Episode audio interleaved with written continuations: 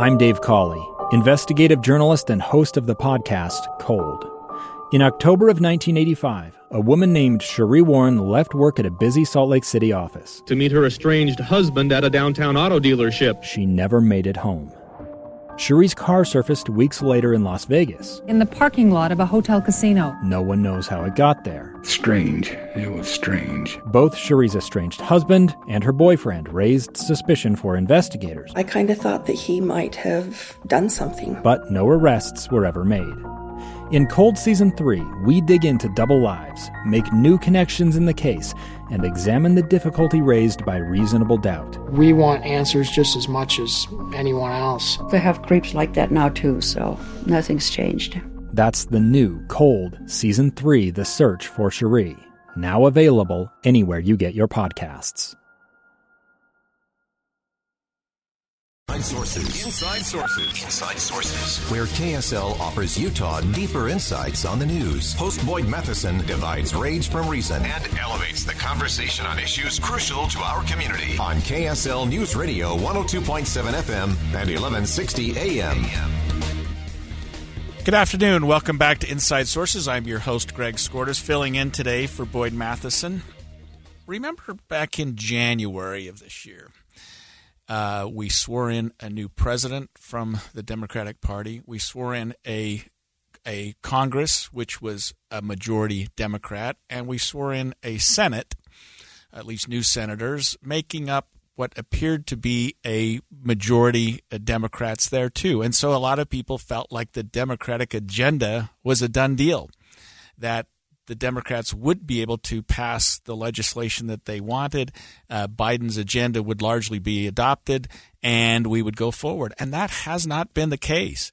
Uh, we've seen a lot of hiccups lately in the Biden administration's plan. We've seen Build Back Better, which is probably done uh, because some Democrats have veered away from it.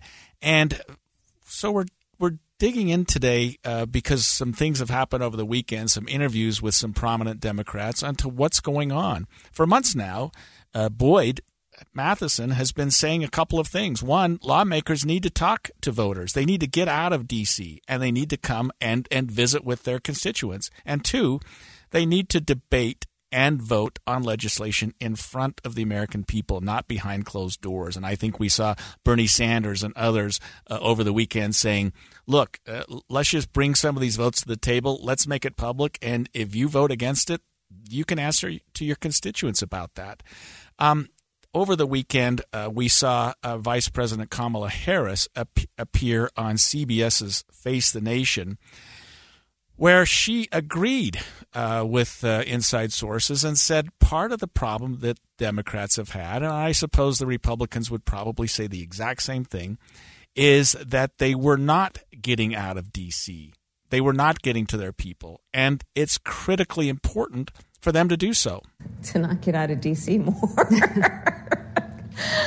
I mean, uh, and I actually mean that sincerely uh, for a number of reasons. A large part of the relationship that he and I have built has been being in this, you know, together in the same office for hours on end, doing Zooms or whatever, because we couldn't get out of DC. And on issues that are about fighting for anything from voting rights to child care to one of the issues that I care deeply about, maternal health.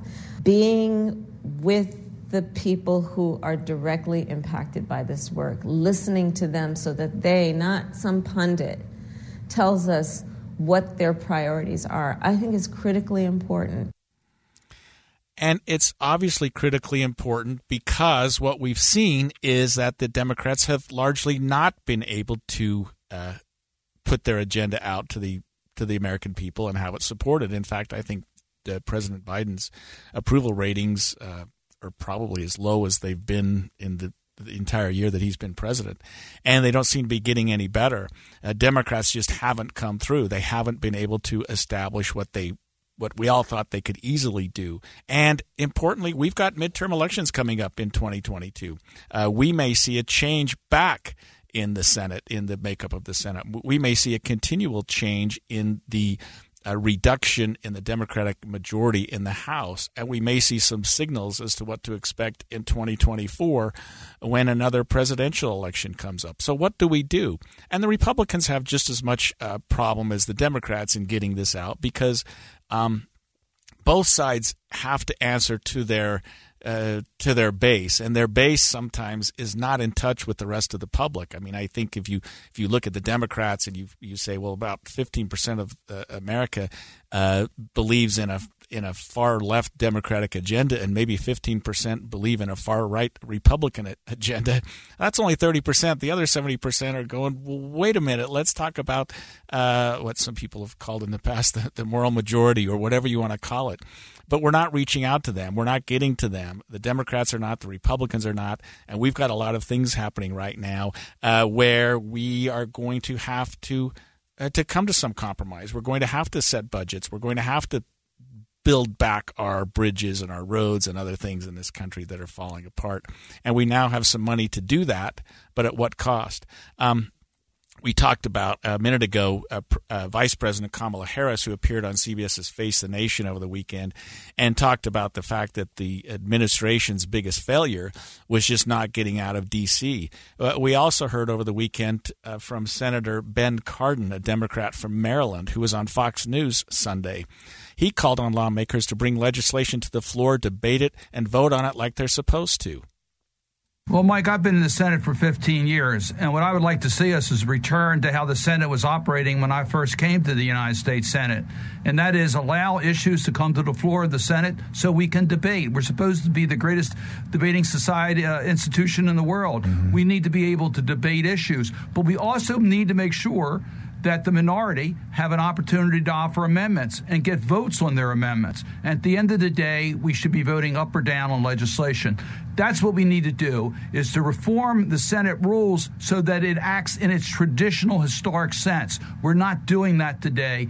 And I do hope we would have Republicans who would join us in this effort so that the Senate can restore the way that it should be considering legislation. And I'm not sure whether that's going to include a relook at the filibuster, whether we're going to just take a minute and say, is this really making sense when you almost have to have a supermajority, 60%, um, to get anything done with certain legislative issues? Is that something that needs to be reexamined? Um, we, we are talking this morning or this afternoon about the Democratic strategy go, moving forward. Uh, we heard from uh, Vice President Kamala Harris saying legislators need to get out of D.C. more and get with the people. We just heard from Senator Ben Cardin from Maryland saying that uh, legislators need to get more on the floor. They need to debate. They need to move on. And the public, importantly, needs to see what's happening there. They need to be part of that, and they need to hold their elected officials accountable. Um, we've seen uh, Joe Manchin from. Um, I forgot what state he's from, uh, who's looking back and saying, "Look, I, I, I just can't join the Democratic agenda, and it only takes one. It only takes one Democrat to back out before the Democrats lose their ability uh, to have to have a majority. Oh, West Virginia, I think, is where he's from. Uh, but he's got to answer to his constituents as well. Other Democrats are saying, "Look, let's bring this vote." Uh, build back better. Let's bring it to the table. Let's vote. Let's have all of America see how that vote went, see who voted in which direction, and then they can be held accountable for that. A lot of Americans don't like the the the big money, the big budget uh, Biden agenda to build back America and start. Um, spending a bunch of money to do a lot of things that uh, I don't know we don't have the money to do right now. A lot of people are saying it's about time and we need to spur the economy. Uh, let's do some things that can really get something going. Um, President Biden has an agenda. He's been in office now for 10, 11 months and that agenda largely has not been enacted in the way that he thought it should be. So we'll be we'll be watching closely uh, in the next couple months and leading up to this next year's uh, midterm elections on whether or not the Democrats can in fact enact their agenda, whether or not the Republicans can can get their act together in the same way, and how that's going to translate to the voters when we come to the ballot box here in November of 2022. Uh, when we come back after the break, we're going to talk uh, to uh, Utah County Attorney David Leavitt about some ideas that relate to not only uh, uh, people who are on parole or probation, but our our workplace and the fact that we have a lot of people who, uh, a lot of employers who are looking for people to work. Is there some way that we can make a transition and a connection between those two groups? Stay tuned.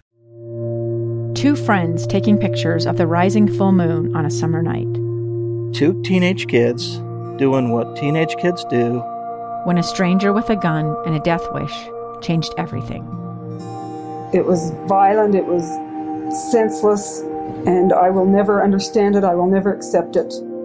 I'm Amy Donaldson, and unfortunately, we're all too familiar with stories about how violence shatters lives. But what we rarely see is how they are rebuilt. In a new podcast, The Letter, we relive tragedy, but only so we can hear the rest of the story the struggle to reclaim lives, the realities of grief, and the possibilities of forgiveness. I believe in miracles. Sometimes I thought, there are no miracles. Yeah, there are, and this is a big one. Follow the letter at theletterpodcast.com or wherever you get your podcasts.